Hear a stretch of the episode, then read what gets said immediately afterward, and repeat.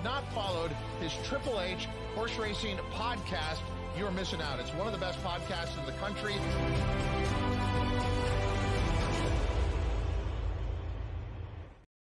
Good evening and welcome to episode 293 of the HHH Racing Podcast. I'm your proud host, Howard Kravets. Thank you very much for joining us on a very special night as we're going to be doing two very exciting things. Number one, we will have Jim Goodman on, the director of wagering development at Keeneland Racecourse.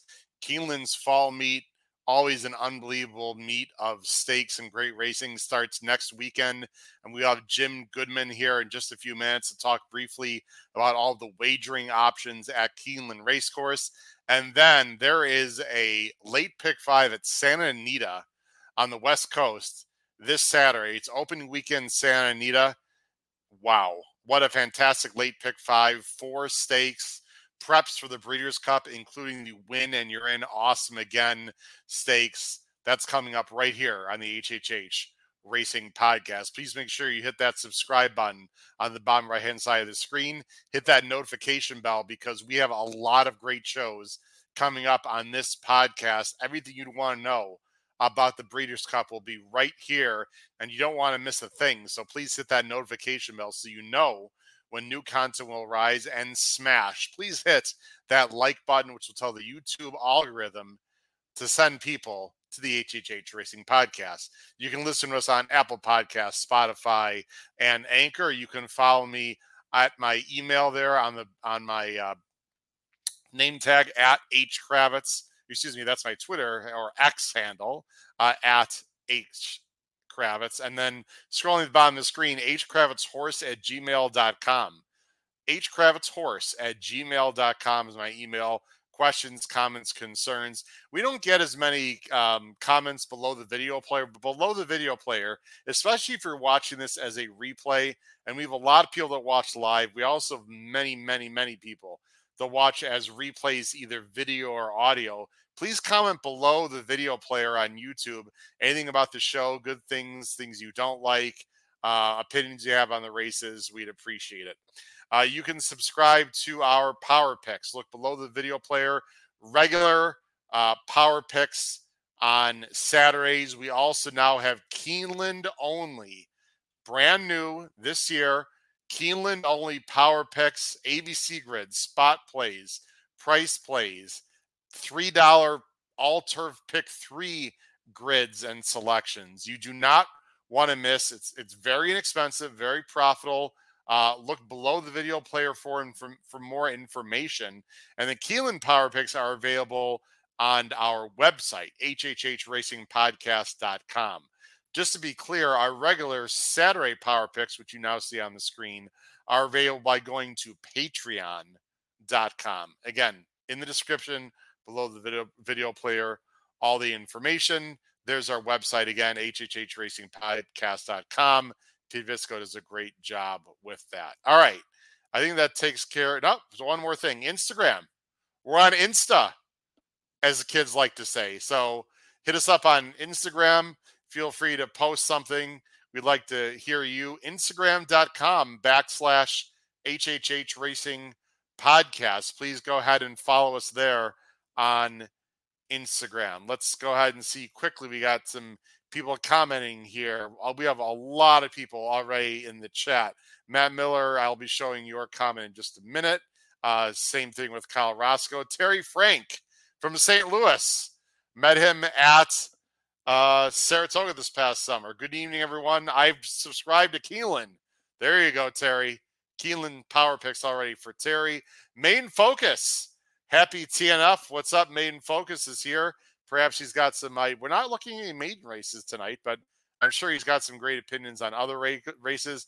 Michael Austin, of course, he's going to be here because he's a West Coast guy. Will Craig. Uh, hey, guy, can't wait. I uh, can't watch the show live. That's okay, Will you can watch as a replay. Uh, thanks for commenting. Let's see here. Oh, here's a new name. Uh, Bedri Oakday. And if I mispronounce your name, uh, I greatly apologize. Hello, everyone. Bedri, please say hello to Bedri, new to the show on our chat. Welcome. Appreciate that. And uh, let's see what else. Richard Avalar is here. Uh, oh, we've got Adam Morales is here. All right, got a lot of all the all the important people and then some are here. Speaking of important people, let's bring on my wonderful co-host. How was that? That was a pretty good transition from the East Coast of Maryland and proud father of a 12-year-old now. Pete Pisco, and from the Saratoga Special and the Commonwealth of Massachusetts, the one and only Mr. Paul Halloran. Guys, how are we doing tonight? What's up, gents? Proud father uh, of a soon to be 32 year old. Hey, well, happy birthday. That's pretty cool for sure. Um, I've got Keeneland in the background, and then we're going to switch over to Santa Anita in the background. Uh, I, I, see the Keeneland hat, Paul. I love it. I, I, I was going to bring a second hat with me here. I've got my Santa Anita gear on already, but uh, you know, I was going to switch in, in, midstream. We're going to talk with uh, Jim Goodman, guys, here in just a minute uh, from uh, Keeneland Racecourse. Uh, Paul, I know you've had the pleasure of meeting Jim. What an outstanding guy he is, and a great job he does at Keeneland. And it was definitely a pleasure because the first time I ever met Jim in person was the day of the Grade One Gamble. So, Jim, Jim and Keeneland hold a special place in my heart. That was a pretty good day. And for those of you wondering, we're just waiting for once Jim pops on here uh, in the background in the, in the green room, we'll we'll bring him on. Uh, Pete, where do you fit Keeneland into your sort of wagering faves in terms of uh, meets? It's a very sh- a short meet, short meet, excuse me, in the spring and summer or spring and fall. But boy, they are just jam packed with stake races, and I I personally love the racing at Keeneland. Yeah, they they have great racing. I mean, for me, it's just I, tend to just look at wherever the big days are. So the track isn't necessarily what track it's at isn't necessarily as important. I just kind of look and see what track are we on this weekend and which ones have the big days, and that's the ones I tend to focus on. So Keeneland, because they're so jam packed, I always wind up playing them pretty consistently. Yeah, they've got Fall Stars uh, weekend coming up a week from this weekend. Yours truly will be there along with Kyle Roscoe, and actually he's bringing his whole family. Uh, Kyle Roscoe from Benton Boozen, um, whose his mother is coming. His mother's never been to Keeneland. His father has. Not only that, guys, we're going to be. Uh, I'll thank Jim Goodman when he comes on here in a second. We're going to be in the green room, which Paul may know about that. I don't know, Pete, you don't. It's basically a, a VIP sort of, it's, made for like their VIPs and high rollers. And um, of course, I'm not a high roller, but I'd like to think I'm at least a little important. Not about very important, but a little important. And um, it's just, it's a, it's a great place. It's sort of a, little, a private area. Uh, and it's to be fantastic. I'll be there uh, cheering on a horse that we know pretty well, guys. A horse named Shards, hopefully cross our fingers on Sunday in the Indian summer. And we got Kyle Roscoe. Shout out, Mama Roscoe. Excited for next weekend. Absolutely. Uh, Kyle, oh, Sean Kane. Sean Kane will be there also. What's up, Sean? How are you? Uh, let's see here. Um, just trying to see what else. Richard Avalar said Howard Santa Anita is my all-time favorite track. I won the Malibu in '89 with Music Merci. Wow, very cool. Wow, that's impressive. The Malibu in 1989. Uh, I was a uh, junior, going to be senior in high school at that time, but that's pretty cool, Richard. So that's great. Brad Anderson is here also. Uh, oh. Evening, gents. Uh, Keeneland and the fall go hand in hand. Looking forward to the meet and having Jim join the show. Absolutely. Michael Austin loved Keeneland. Uh, it, it's fantastic. Main Focus has a comment about wagering, which we'll wait on. Tom Espinoza, hello everyone. Sneaky in, can't watch live. Sandy always drop. Tom Espinoza dropping some picks on us the for picks. I love late it. Tom. pick five. I love it. Uh, he's got what three two seven in that uh, uh eight three two. Sorry, the first race. The eight horse the first leg. Wow, that was, name, that was, a name we haven't seen in a while, guys. Excited to have. Yeah, it's, it's a tough call. Absolutely. So um, I, am sort of delaying here. I don't have actually. I don't have Jim Goodman's phone number. Actually, do you have his phone number, uh, Paul? You know what? I don't know. I'm going to check. I, I, don't. I don't. I don't so think I do. do. Uh, while Jim is looking that up, Pete. Um, up. But oh, Jim said he's backstage, but he's not backstage. He's probably um, on a. He's probably backstage on a different show that he think, think yeah. thinks. Well, he could be. I wonder if I screwed up. All right, so I uh, There goes your VIP room access. Yeah, Howard. really. Maybe maybe they'll let No, you I bar- don't. I maybe have they'll his let you email. We, we'll something. get his number I, for that would be a reference. very rare. That would be a very rare mistake because I almost never do that. Uh, Pete and Paul, why don't you guys, as we're waiting here, um, chat about uh, what you saw at Santa Anita for the pick five, just in general, no specific picks. And I'm going to Speak- email. I'm going to email right now, Go uh, Jim Goodman, because there's a mistake one way or another here. It looks like. Speaking A of Keeneland, though, sequence, Paul- right, oh, Pete? sorry, I was just going to say. Speaking of Keeneland, real quick, I, me, M- Nick, and Mike, the guys you met at Saratoga, yeah. we're, we're actually Yeah. planning a 2024 trip to Keeneland. That's going to be. We're going to try and do a different track that none of us have ever been to. So I'm excited for that. Can I, re- can- can I re- make a recommendation, Pete? Go the please do. the the weekend of the Grade One Gamble. You know, I was thinking that I was trying. I was supposed to come up with dates, and I have been lazy with doing that. So April fifteenth ish. That sounds like a good time too. That sounds like a perfect, a perfect time. will Uh, you? Be, will I you can tell you when it is because I've had my hotel booked for quite a while. I was going to say, are you defending your title? Obviously, Um, well, I, I, you know, I'm going to. you're going to try. we'll see. I said I'm- defend. I, I am going to you know. participate again. I'm going to participate, Pete. Does the Uh, champion it's- get? Does the champion get free entry or anything, or do you have to? No, I don't in? think so. No, there was there was plenty of perks that went with that. So uh, I think Pete, it's the 13th. Okay, well, actually, I'll, I'll, I'll suggest I'll suggest that as a day. So let's talk I could- about the the sequences real quick. You, would you? I do you thought it was a pretty good. I thought it was a good sequence, Pete. Um, you know that second leg is tough. You know with that maiden. That that race is no really what not only a maiden special but a Calbred special uh, maiden special. Yeah. Um, you know, you could look at some double pre- will pays, which which may help. But I'll be honest with you, looking at that race, Pete, and I did probably spend more time on that race than I did on any race in the sequence. I'm pretty sure the morning line favorite in that race is in the seven to two range, if I'm not Seven mistaken. Yeah, yeah, yeah. So the will pay the probables might not help you that much.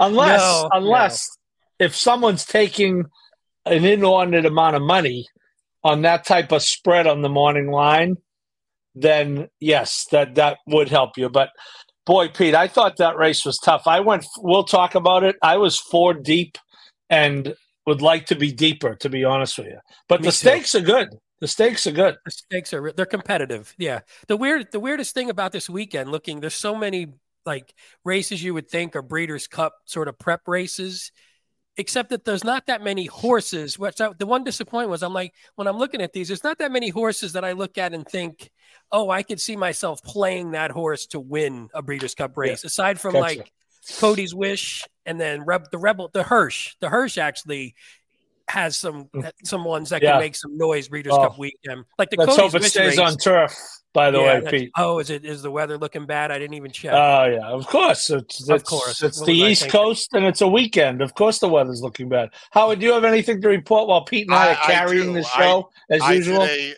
a, I listen. I, it's been a long, major host fail. I actually sent him the wrong link. I sent him, I sent him a link to betting and boozing, which I don't think I've done that in over a year. But Jim was, of course, very gracious. He now has the link. I know, Pete. I deserve it. I deserve it. He has the link, oh guys, and Jim uh, Goodman will be on here any minute now. So uh, we appreciate everyone's patience there. Uh, they're going to run the Joe Hirsch on the turf, guys. I mean, they, they, they have to. Let's hope so. Yeah, yeah, I, I think everything else might be off the turf, but I mean, uh, yeah. they're gonna they're gonna run that race on the turf. And I don't know if you guys. Here comes Jim right now. Uh, Jim, if you can hear me, give me a thumbs up, please, sir, in the background there. All right, awesome. We're gonna on Jim right now. They have to run those races, you know, on the turf, otherwise they're gonna have bad fields. Anyway, thanks everyone for being patient. Let's bring on right now the director of wagering development at Keeneland Racecourse. I consider him a friend and a friend of the show. Just an incredible guy. Does an incredible job at Keeneland's race racecourse, and he's still here because he's being very patient because I screwed up. So let's bring him on. Jim Goodman. Jim, how are you doing tonight, sir? Great. I wasn't going to blame that on you, Howard, uh, but I, I was going to blame it on Paul. But yeah, We, were- uh, wow. Jim, we were going to blame it on him. Don't worry. right. yeah, we, don't worry about that. How you doing, Jim. Jim? I'm doing great. I'm. Uh, I've been dealing with um, sports wagering all day since we launched. That's the right. Sports wagering in Kentucky today. So we're partnering with Caesars. So I've learned a whole lot about the sports wagering app today. is, is, it at Keeneland, Jim? Do you have wagering right there? No, we partnered with Red Mile. So okay, we, do yep. the, we do the HHR there, the historic horse racing. Correct. So yep. Modified part of the old clubhouse. We got a really nice, fairly small sports book, but it's really good. A lot of a lot of energy, and and so we're sending people there during the live meet. We're going to have uh, activations points for those guys uh, that want to sign up for the app. So we're uh, we're doing well. Red Mile's been very busy. It's a great location. It's right off the UK campus, a mile from downtown. So yeah, it's really good. Good for you and great harness racing there. I, I'm a harness racing fan as well. Started so. the Grand Circuit started today, as a matter of fact. Yeah. There you go, big time yeah. stakes there in drivers. Yeah. Uh, Jim, I'm sure you're well aware of this, but that gentleman on the bottom right hand side of the screen, the current Grade One Gamble champion uh, from at Keeneland Racecourse. And let's just transition right into some contests very quick, Jim. We'll get into the wagering in, in, a second, but you know, um, we're big fans of contests here, and I wanted before we get into the, the, the specifics on contests, I we are going to show you some uh, comments at the bottom of the screen, Jim, as always on this show, and I've one from someone you know very well. If I can get it up here in just a second, who is currently having dinner right now, but you see on the bottom of the screen, Matt Miller jumped into the chat before dinner to make sure to say hi to Jim Goodman.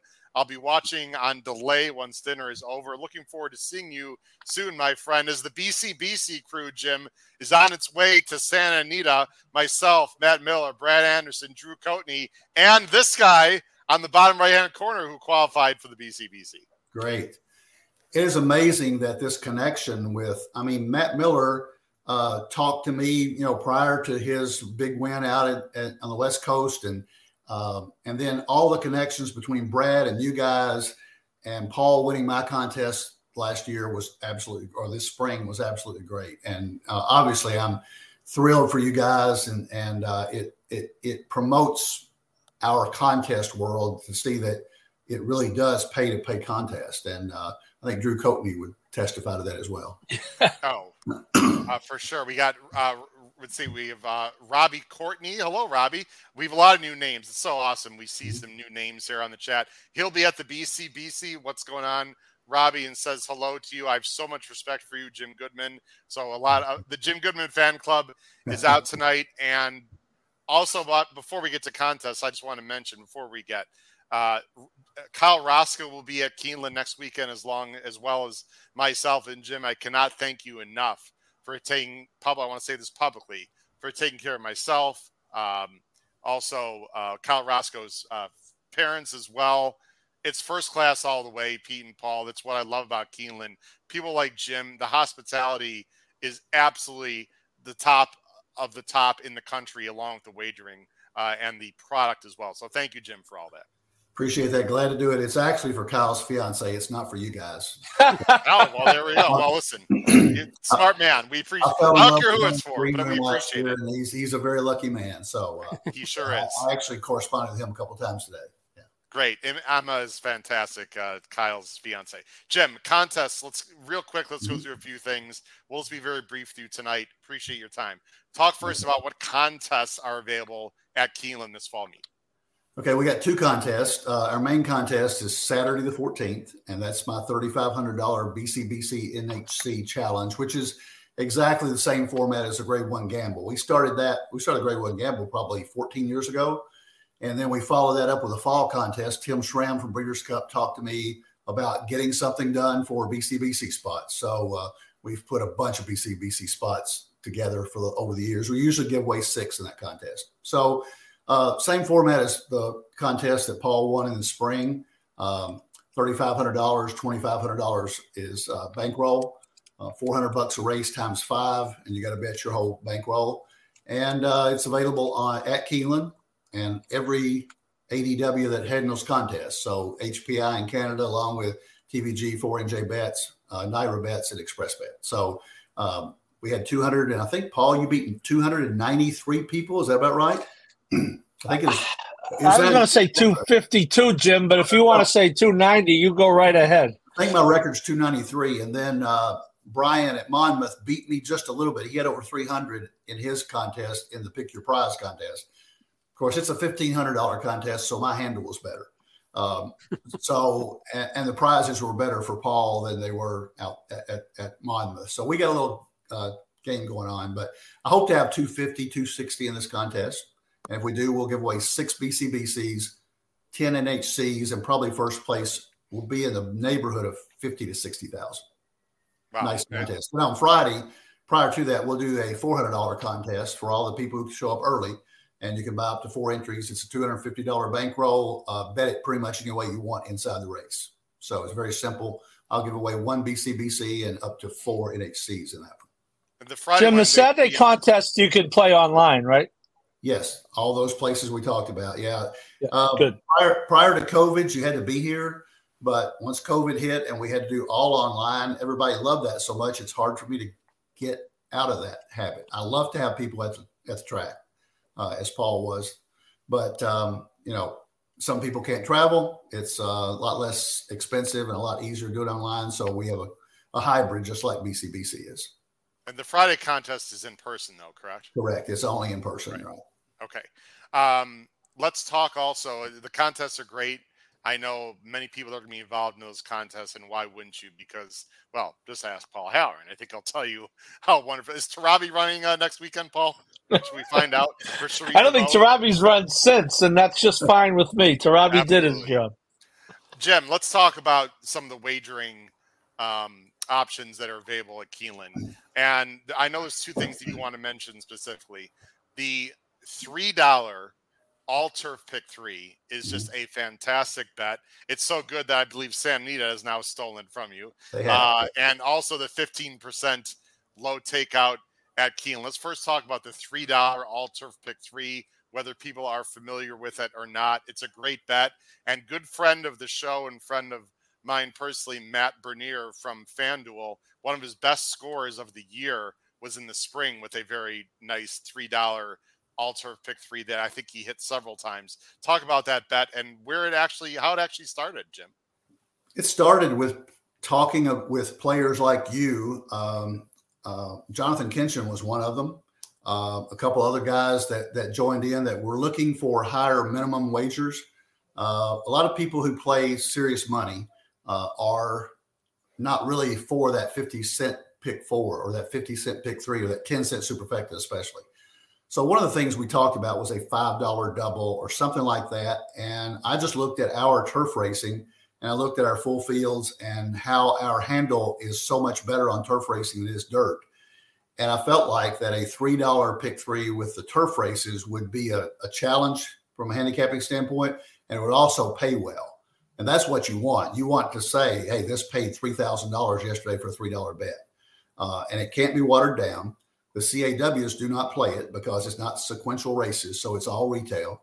Uh, we average between we, we have between 100,000 and 200,000 in the pool, depending on what, what day it is. So it's a substantial pool, and um, I just I just like it from a standpoint of offering an option to somebody who doesn't want to play the regular pick three and who also wants to tie non-sequential races together. So that's something that's unique. Um, and turf racing, obviously, is uh, when we have good weather here at Keeneland, it's the best racing anywhere. So uh, that's the reasons we did it. Uh, I wish I'd copyrighted it so I would get a piece of Santa Anita's handle. Uh, but we, we kept the 15%, and that's very important. Um, every every new wager we've done, we did the pick five a number of years ago. We put it 15%, and we did this at 15% and you see what the biggest growing handle is. If you look at pick five handle for the last five years, it has grown threefold at least. And people look at the pick five payoffs at a 15% takeout versus a pick four at a, in our case, a 22% takeout. In you know California's case, 23.6. So um, the 15% along with the the lure of the pick five payoffs also increase the lure of the the allure of the pick three, and that three dollar minimum knocks out a lot of people who are just playing fifty cent minimums. So it pays well. It usually pays well over the parlay. Uh, a recent issue that I want to bring up and at other tracks, not Keeneland, not many tracks, but a few tracks, mm-hmm. is if someone plays the all turf pick three, Jim, and there's a, a, a rainstorm and one of those races is rained off, mm-hmm. please correct me if I'm wrong. Do they get an all button or would there be a consolation for that leg? Okay. Our pick three rules um, are if it's rained off in the middle of the sequence, yes. they get all. Okay. The only the only kicker is that let's say it's rained off and the last leg of the pick three has 12 horses in there. You're going to get a consolation for the horses that scratch. You're going to get an all for the horses that run.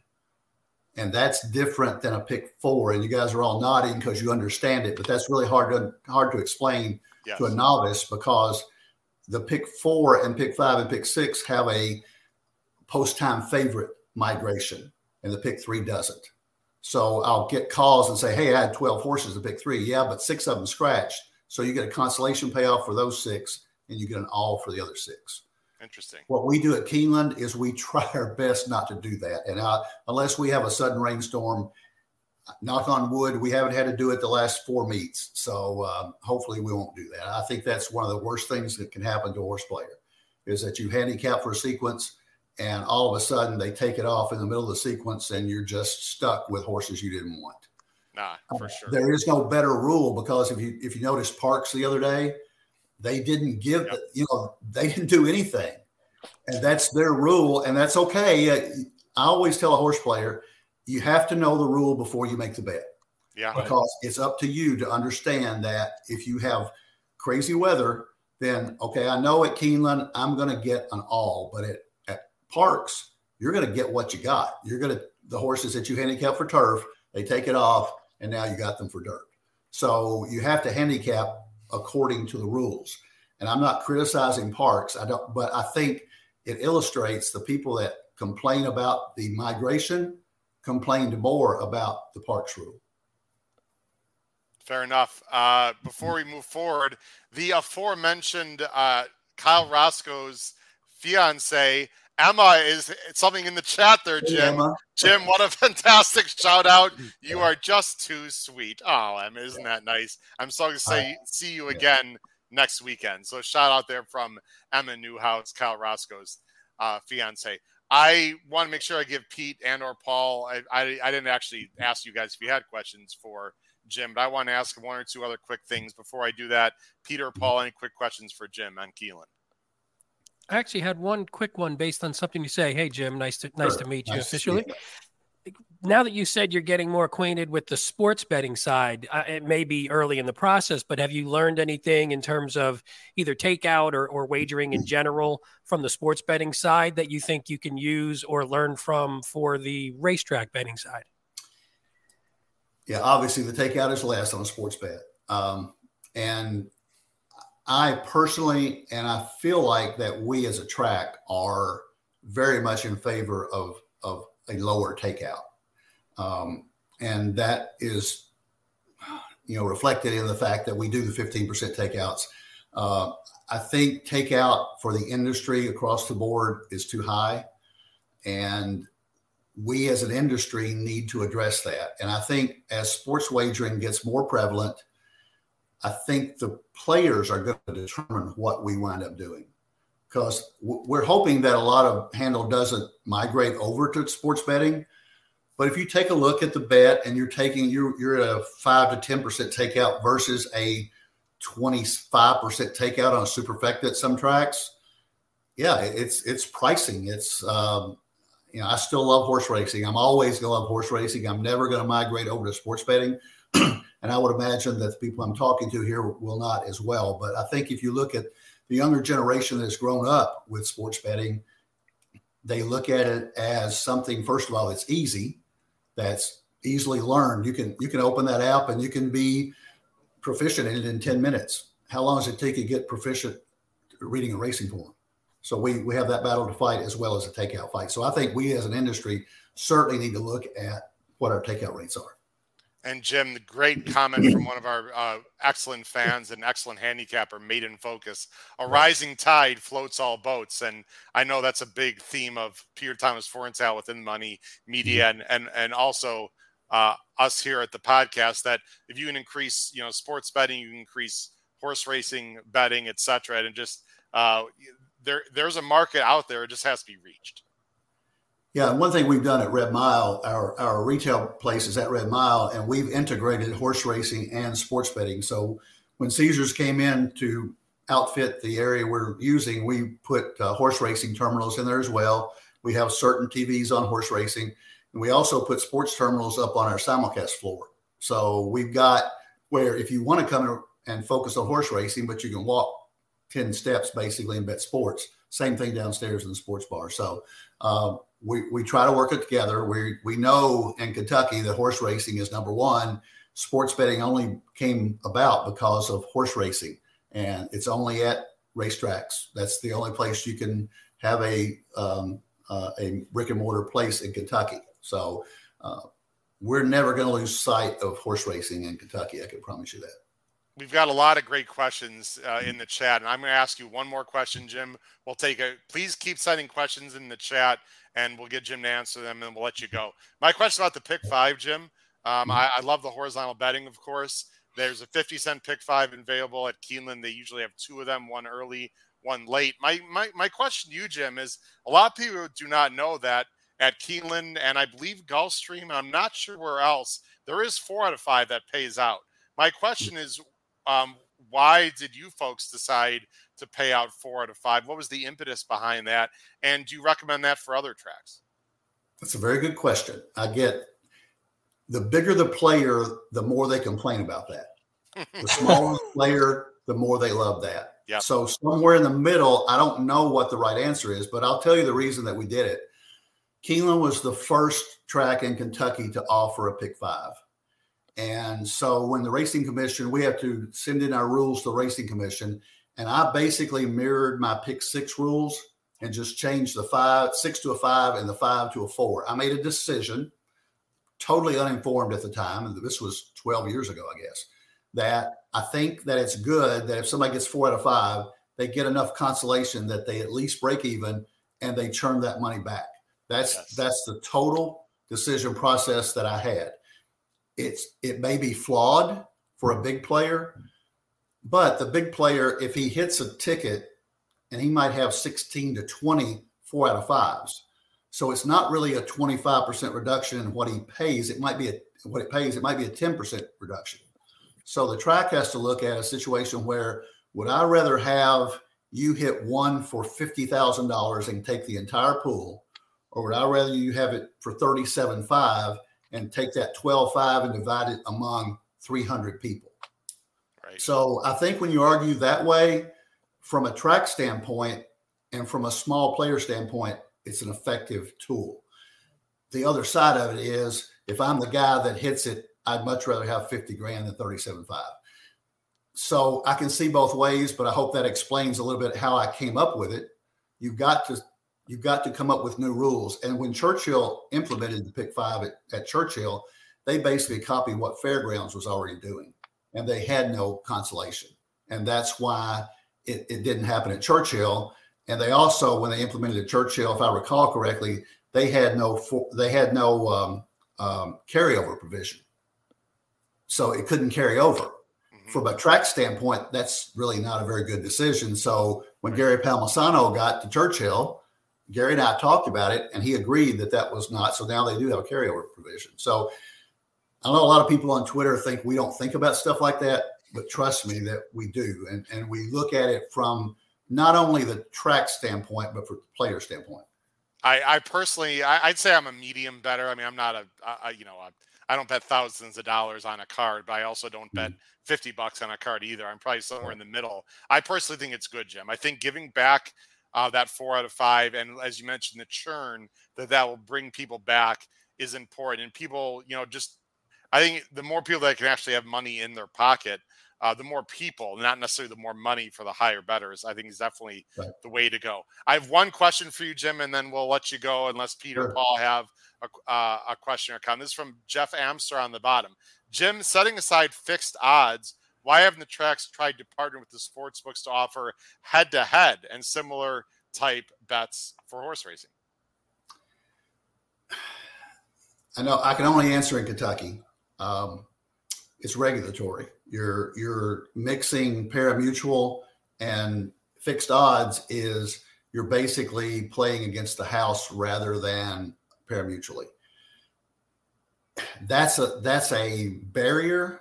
I'm not sure that that barrier is insurmountable, um, but I the head to head that we've tried from a pari-mutual standpoint. If you remember, they tried it Breeder, Breeders' Cup a number of years, didn't get much handle, uh, way low compared to other wagers, and they dropped it. Uh, I'm not saying it's a bad thing. I think I, one thing I've learned about sports wagering in the in the small time I've had the the uh, app is that the the basic um, in in game betting and the changing of the odds. And I'll give you an example. The other day, Alabama was minus seven, and one of my customers had bet Alabama, and at halftime that dropped to minus two and a half because they were down one point. So you could get Alabama minus two and a half at home against Ole Miss, and I did it, and I won because they won by 14. I was right one time in my life, but that's not available in horse racing right now. So that that's a key thing that I think that sports wagering could wind up influencing horse racing. But I think when you mix pari-mutuel and fixed odds, that's very difficult.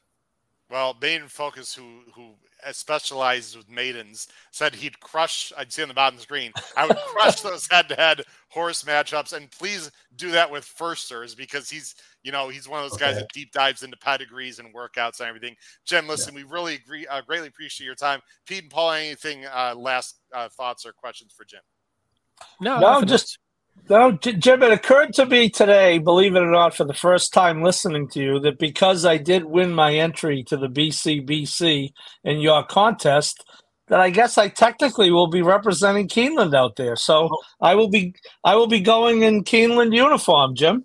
Uh, you you need to do that. Uh, nothing could make me happier than somebody who qualifies at Keeneland going ahead and, and making the, the 400 grand that you're going to make at BCBC. I might wear a Cody's Wish hat on Saturday, but I'll have my Keeneland hat at the ready. Okay. Well, he's running Saturday, right? Yeah. Yeah. Well, he's running this Saturday. I'm, go- I'm going down to Aqueduct this Saturday to watch him run. Yeah. And uh, we suspect we'll see him in the dirt mile. If everything goes well. Uh, keep my fingers crossed. Uh, that's a great story. That that would help horse racing a lot. Beside the fact that it's so good for Cody and his family, so yeah. that would be a great Absolutely. story. Jim, we really appreciate your time. Again, I apologize for the the link issue, but I look forward to seeing you no next weekend. Look forward to seeing uh, what Misty and Jesse and everyone in the green room that takes care of everyone uh, so well, and of course, look forward to see you, my friend, at beautiful Keeneland Racetrack in Lexington, Kentucky next weekend. Thanks for coming on, Jim. We really thank you, Jim. It. You're welcome, guys. Thanks, Have a great Jim. night. Bye bye, Jim. Everybody. Okay. All right. Bye bye. All right. There you go, guys. I mean, you know, he's so knowledgeable, and I'm glad he brought up the fact that there's so many different wagers out there. These guys, that's their job, Pete, is to deep dive into these wagers and figure out what works best for them. That's how they make their living. That's how a track runs. Yeah, all that does is make me wish I had a bit different career path because that'd be much more fun than my job. So I hear you. Well, yeah, guys, sports, just... betting, sports betting is a whole other frontier. It's it's it's sure you know because of the immediacy, because you can bet, you know, literally, you know, a hundred times the same game if you want. Uh, it's a whole new world. But I like the fact that in Kentucky you can only the bricks and mortar places are only racetracks. I like that. That yeah. is good. That's I a great like idea. That. Guys, let's go to Santa Anita. We've got a big pick five uh, to cover. I already switched the uh, background there to beautiful Santa Anita, Arcadia, California. There's major Breeders' Cup preps throughout the country this weekend, including Europe as well, which I mentioned on the show. If you didn't join us Tuesday, there's Breeders' Cup prep races in Europe Friday morning, Saturday morning, uh, Sunday morning. I hear there's a big golf event in Italy also this weekend, uh, which if you, you might set that alarm clock well or stay up wherever you are in the country because I think first tee I believe is 12:30 a.m. Central Standard Time here when uh, those boys are going to kick it off in Europe for the Ryder Cup. But let's get to the great. Oh, Mr. Kravets. Yes. Mr. Kravets, yes. this is one of your students. May I be excused to go to the bathroom and I'll come oh. right back? of course. Go ahead. Go ahead, Paul. I, I, I, don't even have to write you a pass for that. All right, uh, that's the first on the show, I think, Pete. That is, um, I think it's the first. yes. I, am not. I'm not going to wait. We went. We went. We went along, but we'll we'll sort of go slowly here. The first race, Pete, of the pick five on Saturday at Santa Anita starts in race six. It's the Santa Anita Sprint Championship. It's a grade two. You see, it's a field of nine. And the morning line favorite is a horse that a lot of people know who's a very talented sprinter, had a heartbreaking loss uh, in the 21 Breeders' Cup at Del Mar. Uh, is the nine to five favorite, Dr. Schivel for Glatt and Hernandez. Let me go bring up the banners we're seeing for the first time. And we are all somewhat similar. We got a lot of threes and twos in here. Paul Benav, you go first. You are going to favor Dr. Schivel in this race. Yeah, and I was on Dr. Schivel. That was a tough beat, Howard. I would agree with you. Uh, the chosen, I have to admit, the chosen Vron was a little better than I thought. I thought he was he was very good, but um, a, little too good for my liking in that race. But I, I am a big Dr. Schivel fan. Uh, the horse it, it shows up all the time. Loves Santa Anita, and it's one of the things I was going to say, Pete, when we were killing time while Howard was trying to correct his sending out the wrong link. Oh, I'm sorry, I didn't want to bring that up. Um, but um, there are plenty of horses in this sequence, Pete. When you look at their running lines at Santa Anita, I, I wrote HFC, which I put in my notes, horse for course. I must yep. have written that 10 times. yeah. Yeah. And this is one and, of them. And, and, we talk about the difference between how horses run between Santa Anita and Del Mar. And I'm sure we'll touch on that on a few big time. And, and, you know, it, Del Mar is one of those places, not unlike Keeneland, Howard, as you know. You know, some horses love it, and, and some horses don't. And all, let's just go back to the great Arrogate, who was a Hall of Famer and one of the great horses of our lifetime, who didn't like it at all at Del Mar. So anyway, but I, I do, I do like Dr. Schivel. Uh, I, I, think uh, he's in the right spot here. I think that although Arabian Lion next door is a is a fairly tough customer, I, am not sure Arabian Lion is going to be quite as sharp at six, but but I, I do think the speed on the outside.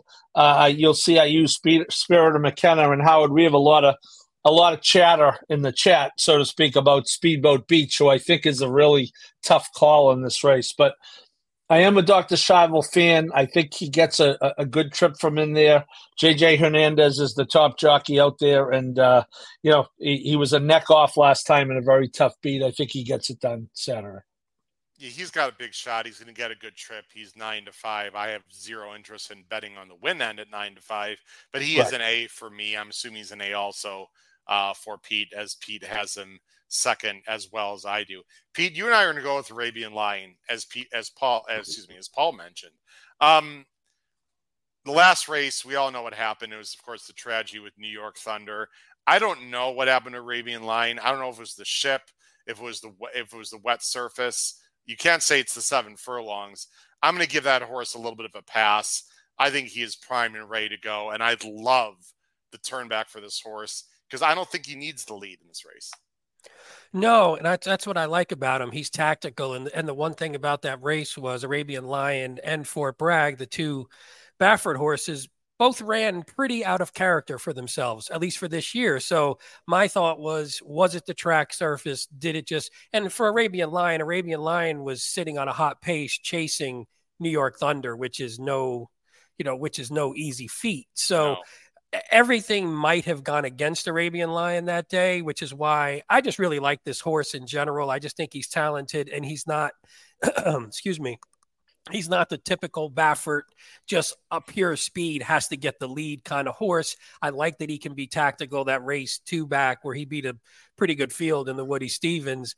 I think that's the kind of trip he gets here because there's no way a horse like Speedboat Beach most likely isn't going to the lead. So I just think he's tactical enough and, and talented enough. But, you know, it's your first time against elders. So that's never easy the first time out. But I just think he's really talented. And not only that, Pete, I think he's better tracking. I know he's one on the lead, but his best race was the Woody Stevens when I thought he was super impressive tracking on the inside. If you guys recall yeah. that day, I think he's going to. We, we've mentioned Speedboat Beach and Michael Austin and Maiden Focus are having a little argument right now in the chat, which I love. Uh, I've seen some workouts of Speedboat Beach on tape. Man, is he fast! I mean, he's just so naturally fast. I mean, he ran a 104 first time out. He was a big story. If you guys remember, of course, last year, people wondered why did he go on turf. He, Bob's got him back to dirt. I don't like him in this spot personally. I'm using him defensively, but I think the plan here for the Baffert camp is for Espinoza to send hard, obviously, and then you got Speedboat Beach and excuse me, Fort Bragg and Arabian Lion are going to sit. I think that's going to work well for for both of those, frankly, Pete.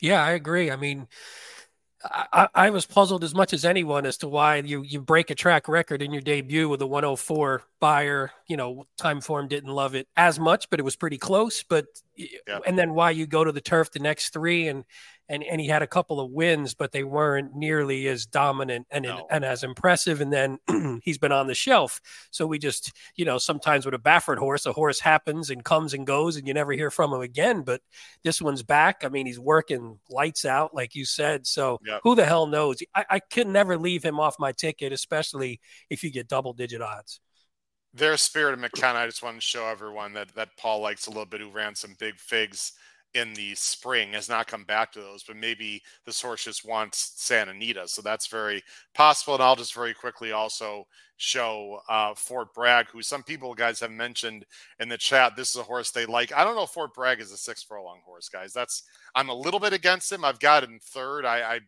definitely going to use him, but of the, of the three Bafferts, to me, Arabian Lion is pretty clearly the best of the three at this distance Pete, you would obviously agree. But using the uh, Fort Bragg also, Pete. Yeah, I like the source. I mean, if nothing else, that that beating Saudi Crown two back has been has been pretty it's pretty good. Pretty good. I mean, I was thinking yeah. for a better word than that, but yeah, it's it's yeah. flattering is the word I was looking for. It, it definitely has flattered his form. And again, you don't know. Last time was his first time on an off track, and he just didn't take to it. And you're right, though. Will this be a little sharp for him? You're not really sure, but if it does heat up up front, he's usually pretty tactical and should work out a decent trip. And for people that are thinking, and I mentioned this Tuesday, guys, without knowing the entries, I mentioned we talked about the Breeders' Cup Sprint a little bit. Bob is going to be sending some horses in that race. There's going to be speed in the Breeders' Cup Sprint. So if everyone thinks Echo Zulu is just going to roll and win by five, she might win that race if she goes against the boys, which is the plan. She's gonna have to work for it, guys. There's just absolutely no way in California Bob Baffert is gonna let East Coast horses roll to the lead without at least getting a challenge. So that's gonna be fascinating to see. Definitely a target for elite power to run at for sure. Yeah, definitely decent and, targets for elite power. And Paul, it'll be interesting to see which of those uh, Bafferts go in the sprint, uh, similar to what's happening Saturday, and which maybe go in the dirt mile, because certainly Arabian Lion and or Fort Bragg could stretch out into the Breeders' Cup Dirt Mile and face Cody, and those would be formidable opponents as well. Yeah, it, it, it, will be interesting how to see who goes where, but uh, uh, he can send who he wants. Uh, yep. Between Echo Zulu, they're running for third after Echo Zulu and Elite Power in the sprint, so he can send all. He can take his whole barn and walk them all over. I would, I would agree with you. Let's go on to the next race, guys. I'm gonna put the banners up actually right away there's our banners, and let me go ahead and put up the race. You know, I looked at, let me put us back on screen. You ever wonder when, like, the racing secretary sitting there saying, hmm, what race should I put in to, to separate the. I know, uh, Pete, I agree with you. What race should we put in to separate these monster Breeders' Cup races? Hey, let's put in a Calbred six and a half furlong, not down the hill, maiden turf sprint. Ay, ay, With all horses. Why couldn't it be the first leg, Howard? I, Why I, couldn't it be the first leg? I love. Well, there aren't a lot of first time starters. I just why couldn't no. it be earlier in the card? yeah, but we could at least see who's taking action. Well, Paul, why not put a nice allowance race there? I don't listen. I love Sandia. They do a great job. I'm not here. We're not here to rip on the racing secretary. Just I don't know. I, I'm a little bothered it's not a higher quality allowance race or maybe put a main special you know, a two year old race where you can see the doubles or the, I don't know. Anyway, let's just look at the race because it's a tough race and it's the second leg of the pick five. Like I said, six and a half, it's on the flat, it's not down the hill. Uh, California breds, two year old fillies, maidens, huge field of 11. line favorite is the number 11, Safa, not Safi, Safa for Gary Stute and Tiago Pereira. Let's go to you, Paul. You're going to go with one of these first, or maybe that's why you were sort of complaining. Although we will be able to see the odds indirectly, Paul, when you see the probable will page. You're going with the firster, Sancy Prancelot for Phil D'Amato and JJ Hernandez. Yeah, who I think will take action. You know, there's mixed mixed statistics here. Pete, uh, Pete's our stats guy. Yep. Sir Prancealot with first time starters, 16%, which is good. Turf sprints, 27%, which is outstanding. But Phil D'Amato, for as good as he is, you know, with first time starters in turf sprints at Santa Anita, is only 10%. But I think there's some osmosis going on here between D'Amato and the and the pedigree and JJ Hernandez, the top jock out there.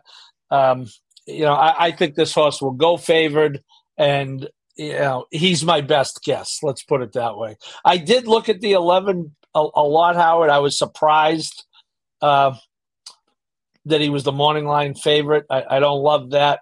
Uh, the the sire is seventeen percent with turf sprinters. Um, you know, like Pete and I were saying earlier, when, when you were we were delaying because we, we were delaying because you sent the wrong link to Jim Goodman. Uh, That's I, I right. Gotta, you just called you just called a Philly a he, so we all make mistakes, you know. Oh, only once? Only well, good. So far, only once, but I've got a I've got my counter down here. I could yeah, five. Could I mean, I, I don't want the end of the night.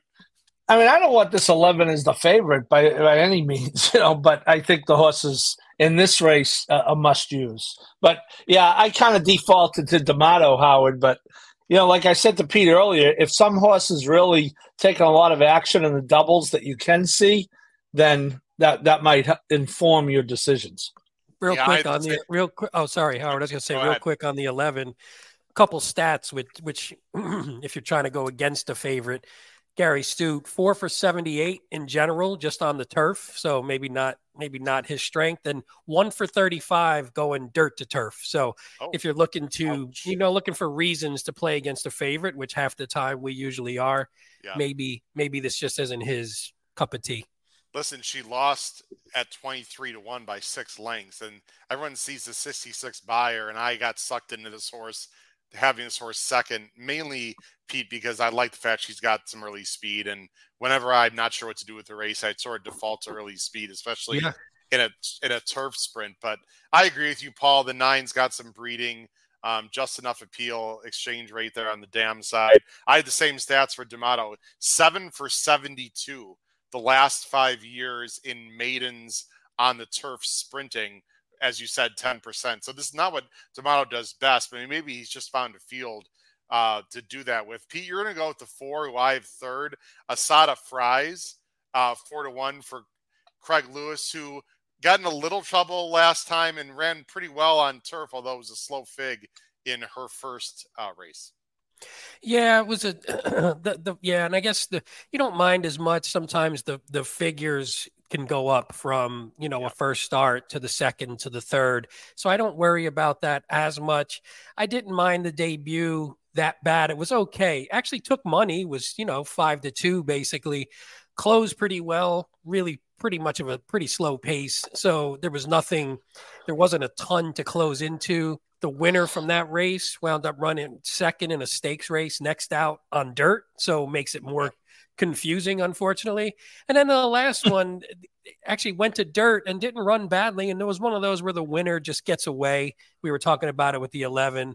The horse who won that race just sort of got away, and you weren't, it, it was an easy broke away. So the losing by nine doesn't concern me that much. I thought this horse might like a little bit extra distance. Has no early speed though, so we're going to need a little something up front. And there, yeah it's hard to tell. There isn't a ton of pace on paper, so I don't know if there's going to be speed or not. This is this race is just it's very difficult. it's difficult. a tough race. It's and it's really so difficult, guys. I'm going with a complete guess, but I have reasons why. I like the ten. Uh, look at her glide a little bit for Papa Bedromo, who actually was standing right in front of me when he won a race at Kentucky Downs, which was pretty cool. And I met him and was able to shake his hand. Very nice gentleman. Uh, did you see the breeding guys? Artie Schiller. Uh, there's there's there and there's gliding by who also won uh, did well sprinting. So the dam it was a nice turf horse. Looking at Lucky Smart Strike. If you watch the replay, we're not going to show it uh, just to move things along. Guys, she broke a little bit slow. She was climbing. She has that kind of high knee action that I really like on turf. Puts blinkers on. It has been working well. 12 to 1 morning line. You could do worse, right? I mean, I, I think it has some interesting angles. I, it, it's a guess, to be honest. Uh, watch the board. I'm going to see what how the nine is being played, Paul. If the nine's taking a lot of money, I'm going to upgrade her in my ABC. Otherwise, I mean, it's it's a it's a complete spread race and a very tough leg two. Let's go to leg three, guys. Leg three gets back to the stake races, and as I already mentioned, there are four stake races. They're all basically Breeders' Cup preps, but guys, this is the biggest one because of the four. This is the only one that is a win and you're in for the Breeders' Cup at the same racetrack, of course, in almost, guys, a month now. It is sneaking up on us. Here it is. It is the awesome, again, it's a grade one. $300,000 is the purse. It's for the older males, mile eighth on the dirt. It's a prep for the Breeders' Cup Classic. And you see the field of nine. The Morning favorite is number two, Defunded for Baffert and Maldonado. Let me go ahead and bring up the banners here and see where we're going. And we are quite different in this race, actually. Let's go to Pete first. Pete and Paul are both going with the Moreline favorite, Defunded. And I'm guessing a big angle for you guys, and Pete, I'll have you go first, is that Defunded really wants to get back to the great race place at Santa Anita. Yeah, that was pretty much it. I don't particularly like the horses in this field that much. I don't, I shouldn't say I don't like them. I don't necessarily trust them to string together good races. So Defunded has actually gone the other way and has strung together a couple of bad ones, but they were at least at Del Mar. He's coming back to where he just seems to run much better. I mean, you see the two, the April and May races at Santa, Santa Anita, grade two, grade one wins. I like the fact that he doesn't need to be on the lead because there is other speed horses in here you know National Treasure, they're putting the blinkers back on, so he probably has no choice but to go to the lead. Stiletto Boy sometimes goes to the lead. There's speed in here, so you're comfortable with Defunded sitting off if necessary. And again, in it, I think his best is maybe better than some of the others in here. So hopefully, getting back to his favored track will bring that out of him. But again, at two to one, not a horse I would most likely play on like on a, on a win end, but he would be on a horizontal ticket. Paul. Yeah, you know the horse has actually won twice at Del Mar, two for seven. But I do look at this horse Howard as one that falls into the category of what we talked about a few minutes ago. Uh, I think this horse definitely like Santa Anita, obviously five for nine, and even with the two wins, I don't think the horse necessarily loves Del Mar. Um, I I played the horse last time, and you know uh, he should be well rested in this race because he did not lift his hooves last time uh, at five to one. Uh, but yeah, I, I you know I, I like the uh, distance for the horse. I like the you know inside going the road of ground. To Pete's point, I don't think it's a tremendous field you know, someone had in the chat earlier about National Treasure. You know, I, will tell you, he, he can beat me. Uh, I, I think the Preakness is a total, total one off. That was a terrible field. This horse was able to walk around on the lead. And, you know, the Belmont, okay, the Belmont was too far. The, the Travers, you know, he was around for a while maybe a mile and an eighth. I don't know. That horse can beat me all day. I don't think that horse is that good. And as a result, and I think we'll take money. Um, someone mentioned Skinner in the chat. I don't think Skinner uh, is is really that good, to be honest with you. Uh, slow down Andy, I look at as a board horse, always around, but doesn't usually complete the job. So I don't know. Maybe it's a default. Senor Buscador, be careful of him as a, at a price on the rail. Okay. Well, Paul, your your uh, good buddy there on the screen, Pete, disagrees. He likes National Treasure. I agree with you about National Treasure. Obviously, Paul, we've talked about this horse ad nauseum. I don't like him at all, but there are two things that are interesting, and this is one of the reasons why I don't love the two. And I could be completely wrong about Defunded because you guys know I've chased this horse a little bit.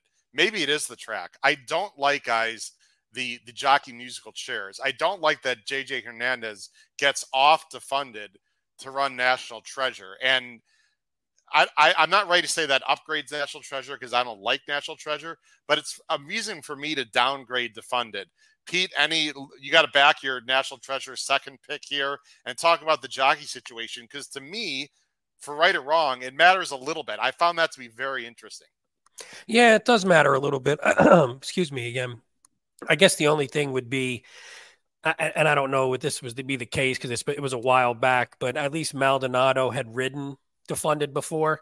Hernandez did ride defunded, but now if you're saying to National Treasure, if you don't have Velazquez, who's maybe his other, you know, who's the other top jock you could put on, and I think yeah, that would be that would be JJ. So you do that. Yeah. Whereas Maldonado, and again, I don't, I tend not to get bogged down in that stuff just because you can you could talk yourself off a horse or onto a horse, and meanwhile your reasoning could be completely wrong. So well, without let me ask you a question. I got to interrupt. So this is a win yeah, sure. It's a it's a big race, right? It's a win in. I, I'm I think we'd all agree that Hernandez is the better jockey and more accomplished. Wouldn't yeah. Baffert want his best the best jockey on his best horse in this race? Well, maybe, maybe, or, or a stylistic issue. It's. Maybe. I was going to say know. maybe it's stylistic to where National Treasure maybe maybe defund is a little easier because he's a little more versatile, so you don't have to. Whereas yeah, National maybe. Treasure, maybe you. Uh, we were all confused, right, in the in the Travers when National Treasure took the blinkers off and didn't just gun to the lead because you figure that's his only shot. So you figure maybe here, let's just get this horse on the lead. Maybe JJ is better. You know, maybe Baffert thinks he's better equipped to just do that. They put the blinkers back on. Again, I don't love any of these horses, so. Yeah it's hard because they're not consistent race to race in terms of winning necessarily. They're some of them, like the one you're about to talk about, is pretty consistent, at least hitting the board. Well, Matt Miller's got a comment. Did anyone catch Howard's eyebrow go up when Paul mentioned slow down Andy? If that doesn't signal a power pick, uh, right, a tip play, I don't know what does. Uh, wow, we got balloons in the background. What was that about? Wait, what, what, what's going on there, Paul? I have no idea. Did you guys see that? Yeah, I did. I, I saw did. it. I have no idea graphic. what happened. Did someone what? Okay, I'm completely at a loss. I don't know. Uh, it's a good point. I wish I knew how to do it. I'd do it all the whole show. that must that, that, must mean slow down Andy. Who hell wants to look at me? For, for people that are Andy at home, lock, then. for people yeah. that are that are listening this, it, we basically just saw like a bunch of like party balloons go in front of Paul, like it's a graphic. I don't know who did that or where that came from, but okay, interesting. Um, I think Michael, Michael Austin has hacked into my computer. Is That, I don't know what's going on. Anyway, let's move on. Um, slow down, Andy is a horse that's grown on me, guys, and yes, he has not won uh, since the Del Mar Derby. I, I have no argument there, guys. He's run two big races. I mean, he he ran well in the Dirt Mile four back, the Breeders' Cup Dirt Mile he's run well this year. He was in the Met Mile. That was, you know, a tough spot. He was on the lead off a layoff with Cody in there. But guys, the San Diego handicap, he lost to Senor Buscador, who's come back to flatter his form because Senor Buscador ran well in the Pacific Classic. And Slowdown Andy ran great in the Pacific Classic. He was a little bit rank early. Uh, he got a nice trip three wide, and he, he the only per- people that he lost to horses is Arabian Knight and Go Rocket Ride, Paul, and they're not in here. So if I have questions on defunded, I don't like National Treasure. I do like Skinner a little bit. I have him second. Like I, Senor Buscador also doesn't win that much and has to come from behind. I I, I hate to use default, but I, I like slow down Andy. I think he's getting better and better. I'm going to go with him. Uh, it's not a strong pick, but but I like him, and I wouldn't rule out Skinner as we're going to move on to next race, guys. And I liked him in the Pacific Classic a little bit. He was wide. It didn't work out. I don't think he wants a mile and a quarter. I like um, Smith on him, and I think he's interesting. Maybe I've just got sucked into this horse because of what he did in the spring, guys. But I just see talent here, and I have a lot of questions in this race. A lot of questions. And Howard, how do you not have Senor Buscador in the top three if you like slow down Andy? because I don't think there's a lot of speed in this race early, and I don't. All think right, that's I don't. fair. I don't think the race flow is going to develop because I think National Treasure is going to go, Paul, and slow down Andy and Defunded are going to sit. And Senor Buscador seems to only win when there's a pace meltdown. and I just don't see it here. But I am only, using him. I am seems... using him defensively, Paul. I also don't like. I don't think Santa Anita is conducive to this kind of situation where he's going to close from eight ten back. I just don't see it. I like he only wins. Though he only wins at a mile and a sixteenth down too. He he go. runs well in the other races, but that's what. sca- By the way, uh, on your uh, slow down, Andy, if you want a quick poo poo stat, which I love to do, uh, We like to poo poo. We always. I love it. I love it. Doug O'Neill, 0 for 29 in grade ones at Santa Anita, just Ah, for You know, just for Paul, shits and whenever giggles. I'm ready to make a big play, Pete always just comes there and puts the No, no, no, that's it. good. He never That's comes good. out and says, "Howard, that's a great idea. Look at this stat." It's always. I, I mean, Pete, I it's could make, I other could. I could make one up for you if you'd like. I No, mean, I no, can, I could easily make one up. But No, he won the I'm cotillion. glad- Doug I'm O'Neill. Doug O'Neill won the cotillion. Yeah, that wasn't at Santa Anita though. Good point. With Edward Maldonado, by the way, who rode very Yeah. well. Yes, It yes, is a very, very good guy. In case anyone cares. No, Pete, I'm glad you do that. You know, I'm glad because it gives me No, I mean- thought. It gives. I can't look at every. I think he's going to win one of these. Ra- I think he's going to win one of these races though, because he's always knocking on the door. So maybe it Okay. will be this week. By the way, someone that I'm not going to mention left the show in the chat because they had to watch some football game. Guys, we know football's on. That's why we went early. Just put it Who on. Who cares mute. about this division the anyway? The put division is crap. on, put it on mute and listen to us. I mean, it's not that hard, Paul, is it? I mean, come on. The game, the football game is going to be going on for the next four hours. Yeah, we're gonna be done in 15 minutes. I mean, give us a Correct. break. All right. Anyway, we love our viewers. Just talking. Let's Not go if you let me and guys. Paul talk. We could probably outlast the Good game if point. you let us go. Maybe I should just sign off right now. Let you guys just take care of two hours. Sounds good to me. Uh, all right, let's. No, I love talking to everyone here. Let's go to race nine. This is the penultimate leg of the pick five. It's the Eddie D. Eddie Delahoussaye. What a great rider. I think people don't Oof. realize well, how good a rider he was. Great. You want a closer, Pete? I know we both like closers in general. You want a closer, Love it. Eddie D. Wow, was he great on closers? Uh, turf, dirt, it doesn't matter. The Eddie D stakes. Let me bring up on the screen is down the hill. Hold on, guys. We got to come back. Yay, we're down the hill. All right. Oh, Pete, not a fan? no, no, I love down the hill. We're I think oh, we're right. more mad that the Breeders' Cup isn't down the hill. Oh, that was, please. Don't that was more my. That sorry, that was my. Don't even I was shaking my head that. for I mean, that. I apologize. Yes, no, I love down the hill. Yes. what a ridiculous nonsense they're not running that down the hill. Anyway, Yeah. that's it's five furlongs for people that uh, don't know what we're referring to. The Breeders' Cup Turf Sprint at Santa Anita this year. This race though is down the hill. It's the Eddie D Grade Two. I, I, I suppose it's a prep guys for the Breeders' Cup Sprint, but obviously there's a huge difference between five and six and a half. Although there are some horses in this race that you guys might have uh, seen recently because we talked about the Green Flash stakes, if you remember that, at Del Mar, which is five furlongs. Lane Way, for example. Uh, I believe Brand was in that race also. But I know there's a horse that Pete's very interested in this race.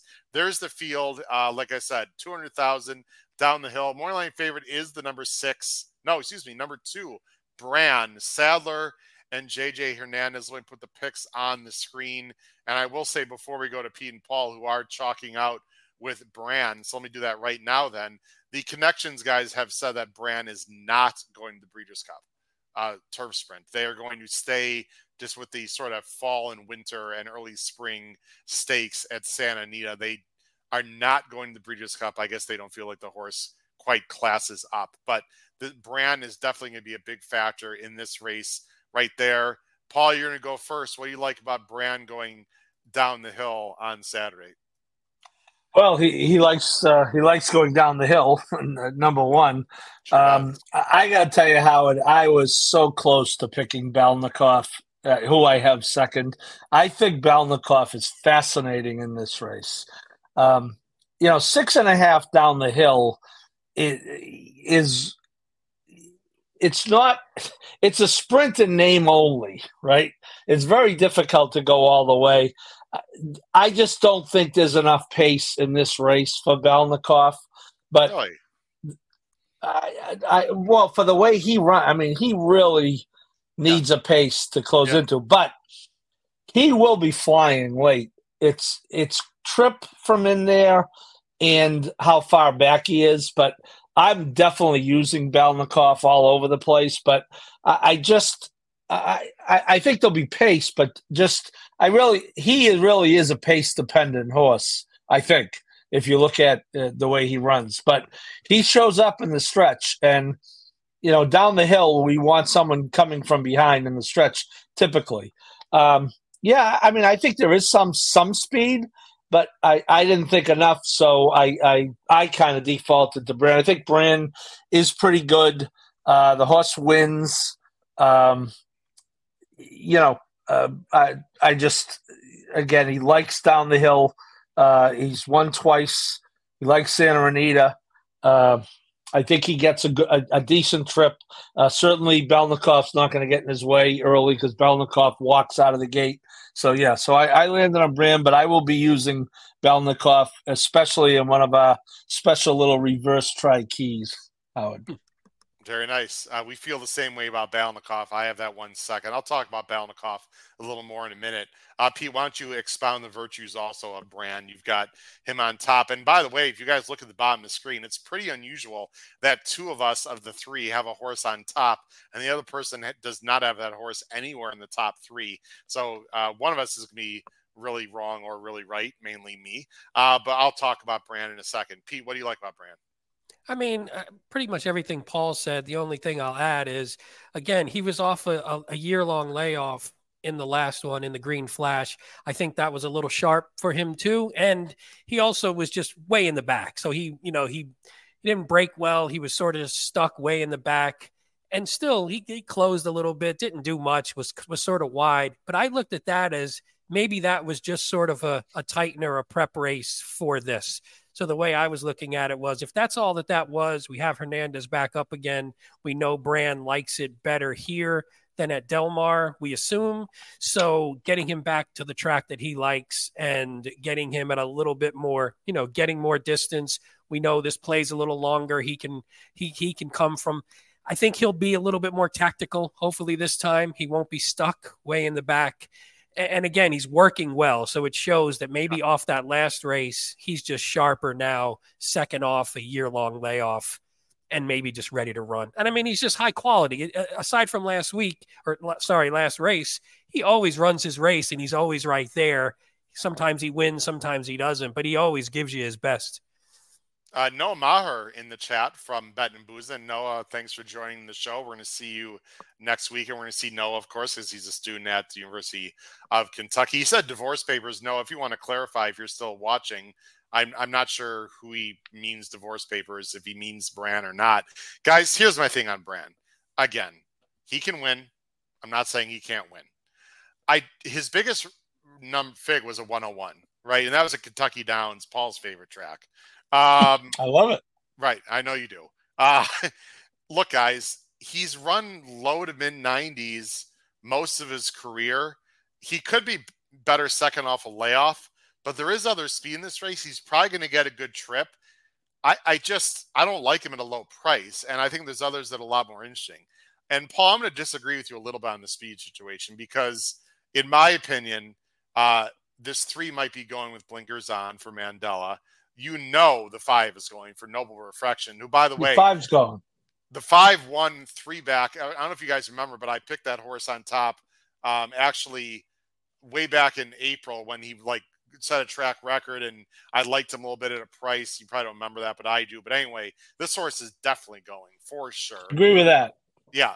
Um, and, and, I think you know the eight is not that slow with Bravo. I think you know that horse is going to go it just it's hard for me to believe that there's not going to be a fast pace in this race and because of that i'm going to go with the seven guys. I'm a gambler. I love love love love love love love love the turn back from a mile to down the hill. Guys it's a big angle for me. It's worked very well. It's worked for many handicappers. Will it work uh, for me on uh, saturday? I don't know. Guys he always looms up. He takes the lead and then, like mid stretch, he just can't quite get there. But that's because he's running a mile. Look what he did in France. In France, uh, sorry, in Great Britain, excuse me, he was a turf sprinter going mainly like six and seven. That's what this horse wants to do. He's run big figs against nice horses. I see no reason why I'm a gambler, guys, cannot just like sit off the speed and go by in the lane. The stamina is going to be there. I agree with you, Paul, on Balnikov. Uh, the one thing I'll mention about Balnikov, and then we'll get any final thoughts from you guys and move on. Little Red Feather, Billy Koch, sharp people, right, guys? There must be a reason why they're sending this horse here and not in the next race, which is the City of Hope going a mile. Because I was like, why is it Balnikov in that race? You know why? They must think that this horse could handle the down the hill. And again, another turn back. I love this horse down the hill. I don't love the rail though for this horse, Paul, because that is not good down the hill. It's the opposite kind of situation there. Uh, but this horse will be absolutely flying late. I'm going seven one six. Final thoughts, Peter Paul, with the seven. Pete, you've got third or anything else. Well, we'll go to last race. I would bet the seven to win, so I'm with you. I, if I, I, I, I, I, to me, the two, six, and the seven were sort of all even A's for me. So I put them in this order just because no reason really. I have all three as sort of the same sort of tier. I really like the seven as well. So I'm, I'm I have no argument against that. Balnikov to me, I think you hit on the nail on the head. I worry that he's going to get shuffled too far back and it's going to be a little sharp for him. He'll be flying and he'll get third or second. And I like what Paul said about putting him. If he was a little higher odds too, it'd be better. If you can get him in double digits, and you can get him in sort of that second, third back wheel kind of spot would be awesome. So people are still commenting about the balloons. By the way, I I, I guess we're all old. I, so Battery said, "Don't teach Paul how to do that. He'll do it all show. He'll just be without question. It's, now no, listen, no if, you do, if you can do balloons with that graphic, I'm sure you can do some other stuff that we probably shouldn't say and mention on the show, like uh, little, little uh, poo poo yeah. drops coming, the the emoji poo poos dropping down or something. I don't know. oh, who knows what who knows what you can do. Uh, By the way, we should mention Richard. Richard mentioned in the chat that Lane Way, because it's a my racehorse, will probably take some money. So Lane Way could get bet yeah. down even more, and and has a really good shot. I think in this race, I think the last race was was too yeah. sharp. Uh, again, another one off a nine month, basically a nine month, or I guess it looks more like eight month layoff, getting back to down the hill which he loves. So you're getting the six horse. He's probably going to be too low of a price, but he loves it down the hill. He loves Santa Anita, and he's second off of a pretty long layoff. So he makes a ton of sense as well. Jose Manuel uh, Camacaro, desde Bejuma uh, Carabobo, Venezuela. So he's from Venezuela. What's up, Jose? ¿Cómo estás? Estoy bien. Thanks for joining the show, man. We appreciate. We love our Latin American viewers. Maybe he knows Siggy Mendoza. We should we should ask if if Jose knows Siggy Mendoza. But anyway, we love our Latin American viewers. Let's get some more, Jose. Bring your amigos on the show. Let's get some more uh, uh, a bigger fan base from Latin America, guys. We've seen the demographics. We literally have people from all over the world that watch this show. It is pretty cool from Europe, from Asia, from the Mid East. It, it, it's it's pretty neat. Let's go to the last race, guys, because we want to find all these people some a winning pick five ticket on Saturday. So let me go switch the banners here. The last race, it's the City of Hope Mile. We just mentioned. Let me take this banner off the screen right now and bring up this one. Guys, they're going a mile. It's a grade two on the turf. Another good field. Field of nine. Moreline favorite off the layoff for D'Amato and Hernandez. The number four, Hong Kong Harry. Like I said, five to two morning line. You see a lot of fours and sevens on the screen. Uh, Pete, we'll start with you. Pete is a little unusually a bit chalky tonight. Pete going with Hong Kong Harry. Nothing wrong yeah. with that, Pete no, all. I was pissed. I was pissed because I, I, I sent you the picks before I saw the morning line, and then when I yeah. saw the morning lines, I was like, oh crap! I probably I might have switched them a bit, but you know, you pick who you like. I, it, there's nothing you could do about that. Yeah. And none of them are none of them are huge, huge chalk. So, Hong Kong Harry, I think he's another one. We we talked about the HFC that that horse for course. Did I get those letters right? Yes, that Paul mentioned earlier. Three for five at Santa Anita likes the distance. And and the one thing for him that I that I sort of noted was he hasn't really reached sort of his peak that he had in 2022 when he was just awesome. But the difference is too the three races he's had in 2023 are all grade ones. So the competition and he lost to Exalted, who's great, up to the mark, who's great, Gold Phoenix, who's pretty great he's been losing to high quality competition. This one seems like maybe they're taking him back and D'Amato's putting him back amongst horses that he might just be better than. So I think that little bit of class relief, especially just on the top end, so maybe not depth, but I, I think that puts him more in the position of, hey, I'm just as good or better than these horses, as opposed to running up against some monsters that are harder to run down. That's pretty much it. I'm gonna have to. I'm gonna have to read about this horse. My guess, and this is a guess, maybe some out there, someone out there already knows. Maybe the information's already out there Pete and Paul, this looks like that they rested him up on purpose to get a prep and then go to the Breeders' Cup um, mile and, and take their chances there. That's Take a shot. Why I. I don't I don't know if the horse was hurt, but I, it doesn't look that way. There's nothing wrong with taking a shot. He loves this course. He's a very honest American. He's got absolutely no chance at hell to finish in the top two, probably in the Breeders' Cup mile, in my opinion, if some good Euros come. That being said, he's probably one of the better milers along with Casa Creed in the United States, and he's going to be on his home turf. So that's what it looks like to me. You don't get too many opportunities to run the Breeders' Cup at your track. No, you so don't. who the heck cares if you got a quality horse? Put him in. Yeah. This is the horse to beat, right, Paul? I, assuming he's ready. Um, I don't know if he's going to be 100% cranked, but he's probably going to be, you'd think, 90% cranked, you think.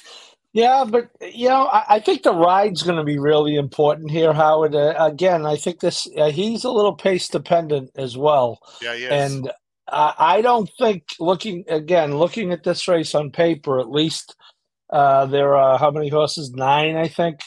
I I- yeah, I don't think you're winning this race from seventh. I think he's got to be No. more like mid pack uh, to win this race. So I'm gonna, you know, kind of trust that uh, Hernandez will do that. Um, you know, I, I think I used the five second for that reason. Although I hate playing horses that were 21 to one last time will be lower this time, but Yeah. I do think the five has a chance to lead this. And again, I might be reading this wrong, but I, I- I don't see this as being a, a meltdown type race. Uh, you know, I think the horse you like, uh, who I'm using as an A twist, has a chance to be tactical. I'm not sure what you know what Kent was Desormeaux was doing last time, having him that far back, but clearly that's not how he wants to run.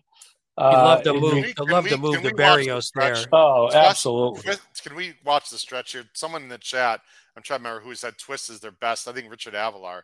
Uh, There it is. His best bet of the day. I've got a three star play here on Twist, and I my stars are out of four, not five. I just want to show the stretch run. We haven't shown a lot of replays tonight, guys.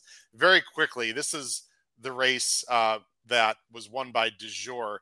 Twist is the nine. Aradeo is the ten. By the way, he's also in this race. Watch the watch the stretch run, guys, here because this is something to, to pay attention to. Let me get to the end here. Watch. Let me freeze it right here. Okay, Twist is right here. And instead of going wide, the jock side is decide to stay on the inside. And right here next to him in the white cap is Irideo. Watch what happens to Twist, guys. He's right here. And oh boy, that was a bad study if you guys saw that there, right? And then now he's on the wrong lead and he's in between. And right about here is when he's able to sort of gather and straighten himself out. And the jock just gave him one right-handed tap, and he's now he's passing horses. And that that one study, and it's right here. There's Aradeo, there's Twist. I'm going to show one more time in case people didn't catch it. Again, watch this horse right here in the Sadler Green. Let everyone watch it. Your thoughts here, guys, on this study? Ooh, No, I agree.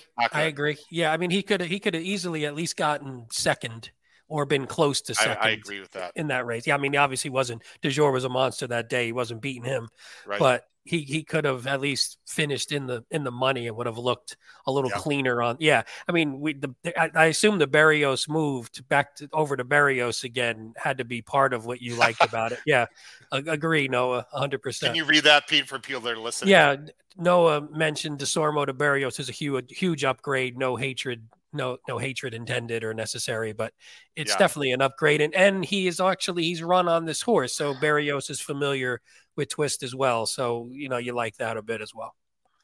Uh, we got, oh, here come the Latin Americans. There we go. Brixmar Desire Avila Chacon. Como se llama ese caballo del video? Very nice. All right. How do you say the horse? I don't know video. I'm sorry. There you go. But anyway, uh, I know some Spanish, but not enough to. Sorry about that. But anyway, we love our Latin American viewers. I'm sure someone will comment there. Um, what cool Kev? Hey, look, throwing some beers our way, guys. Cool Kev. Salute, fellas. All right. There you go. I just got my water, but you know, Yeah, while I have, a beer water, but- show on you, cool Kev. Thanks a lot, man, for joining the show. Appreciate that. Um, okay, I think that covers everything we want to get to, guys. Let's go to the. Let's go to our. it- it's a fun race, and I like Twist quite a bit. Let's go to our pick fives and end our tickets here and end the show. And again, for those of you that are new, we have a lot of new viewers. Thanks for watching. We have shows Wednesday nights, Thursday nights. We have a lot of shows coming up for the Breeders' Cup. Please tell your friends about the HHH Racing podcast. Go to our YouTube channel, Go to our website. We've got power picks. We got a lot of things going on. We've been on for a little over two and a half years. We have a ton of subscribers, thousands of listeners and viewers. Really appreciate the love that everyone shows out there for the show. Let's go to the pick fives, guys. Here we go. Pete, you're going first. Pete's pick five ticket, two, three. We're going to go pretty quick, guys. Two, three with four, six, nine, with two, seven, with one, two, six, seven, with four, five, seven, eight. That's a $96 ticket, Pete. Yeah, the only thing I'll say is I had a tough time putting a ticket together because I probably would have gone deeper in a couple of races. I probably wouldn't play it this way because I couldn't find a single to lean on. So even in the first leg where I went skinny with Arabian Lion and Dr. Schivel, I would actually at first I think I was about four deep there in the awesome again the awesome again, I probably could have added another horse. And then in the second leg, we, we talked about Paul and I, that race is wide open. I, who the heck knows? I went three deep, but I probably could have gone six deep in that one.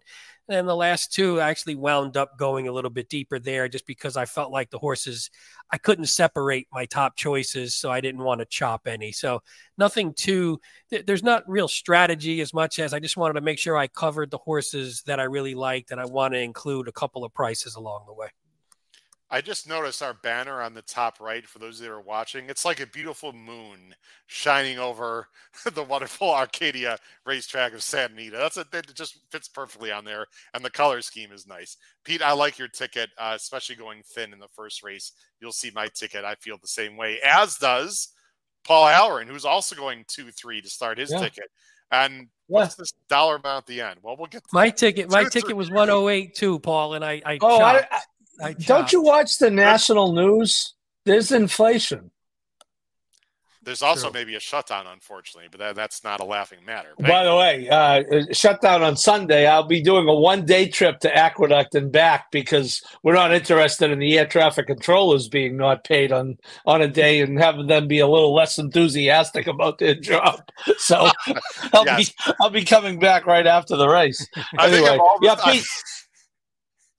Pete, we could do business if you look at our two tickets. We could put a ticket together with I, very. I was thinking that we're, we're very we, similar. I think we had the last three or the three or so. We had the horse on top the same. So yeah, we might have to talk about that.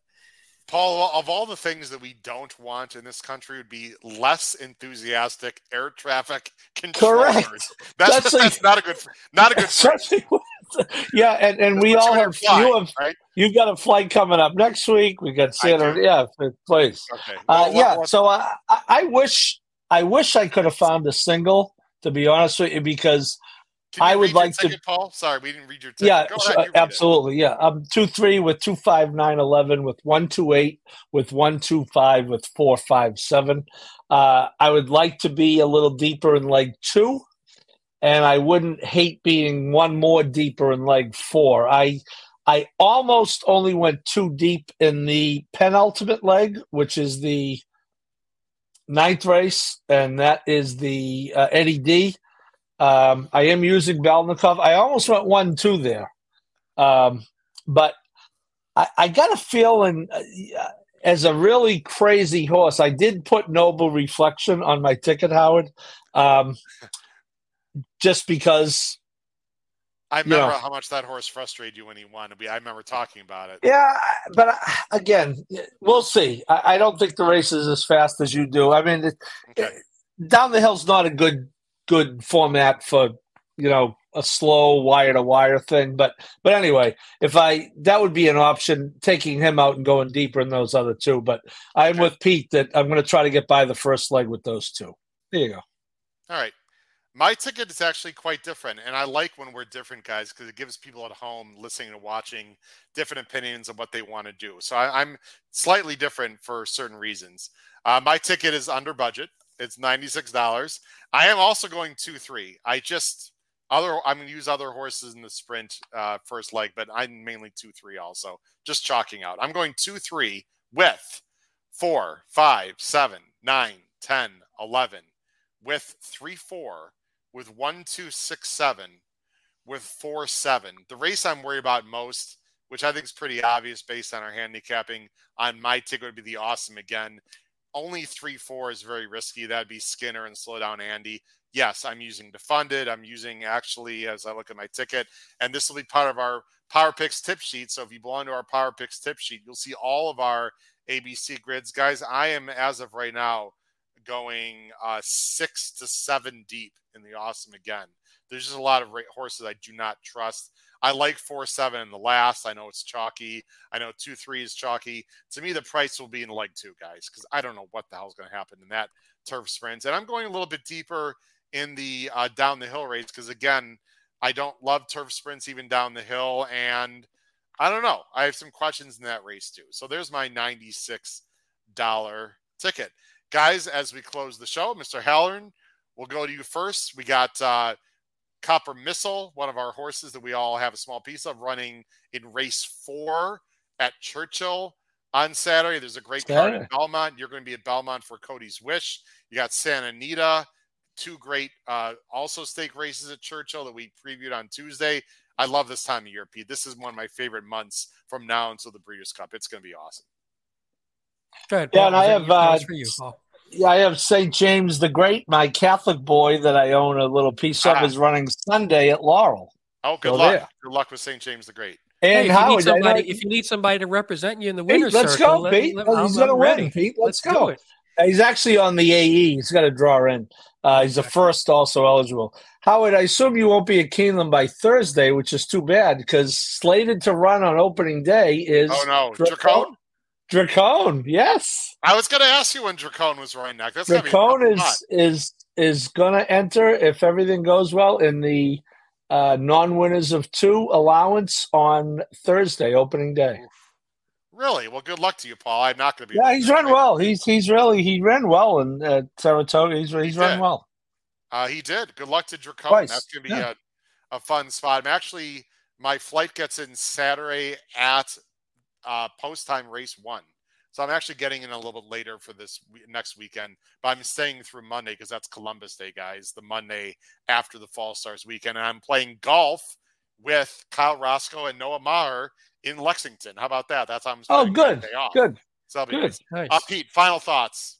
Pete Visco it's a great weekend. I mean, there's there's stakes races all around. We're getting close to Breeders' Cup time, so we'll see. These are the some of the uh, most of these horses or all of these horses. The last time we're going to see them before the Breeders' Cup, so pay attention. And then, like you said earlier, Howard, overseas there's a bunch. The Arc is this weekend, so it's a great weekend for racing, top to bottom. No, it's it's a great weekend. It's a great time of year. The weather's pleasantly cool. Hopefully in the east we'll get some more sun because it's been brutal. I know on in the northeast there with the weather. But we really thank everyone for watching. We also want to thank uh, Jim Goodman, director of uh, wagering at uh, Keeneland, who does a tremendous job, and we're gonna I'm gonna see him uh, next weekend as well. Please again check out our Power Picks below the video player. Regular Power Picks on Saturdays, Keeneland only Power Picks are now on sale. Again, look below the video player for all of the information in the description. For Jim Goodman, Pete Visco, Paul Halloran, this has been Howard Kravets, episode 293 of the HHH Racing Podcast. Crush your bets. I think we should all say it together sometime. Crush your bets. Hopefully, it's all uh, sunshine and balloons, Paul Halloran, at Saturday at Santa Anita. Take care, everyone. Have a great night. Bye bye.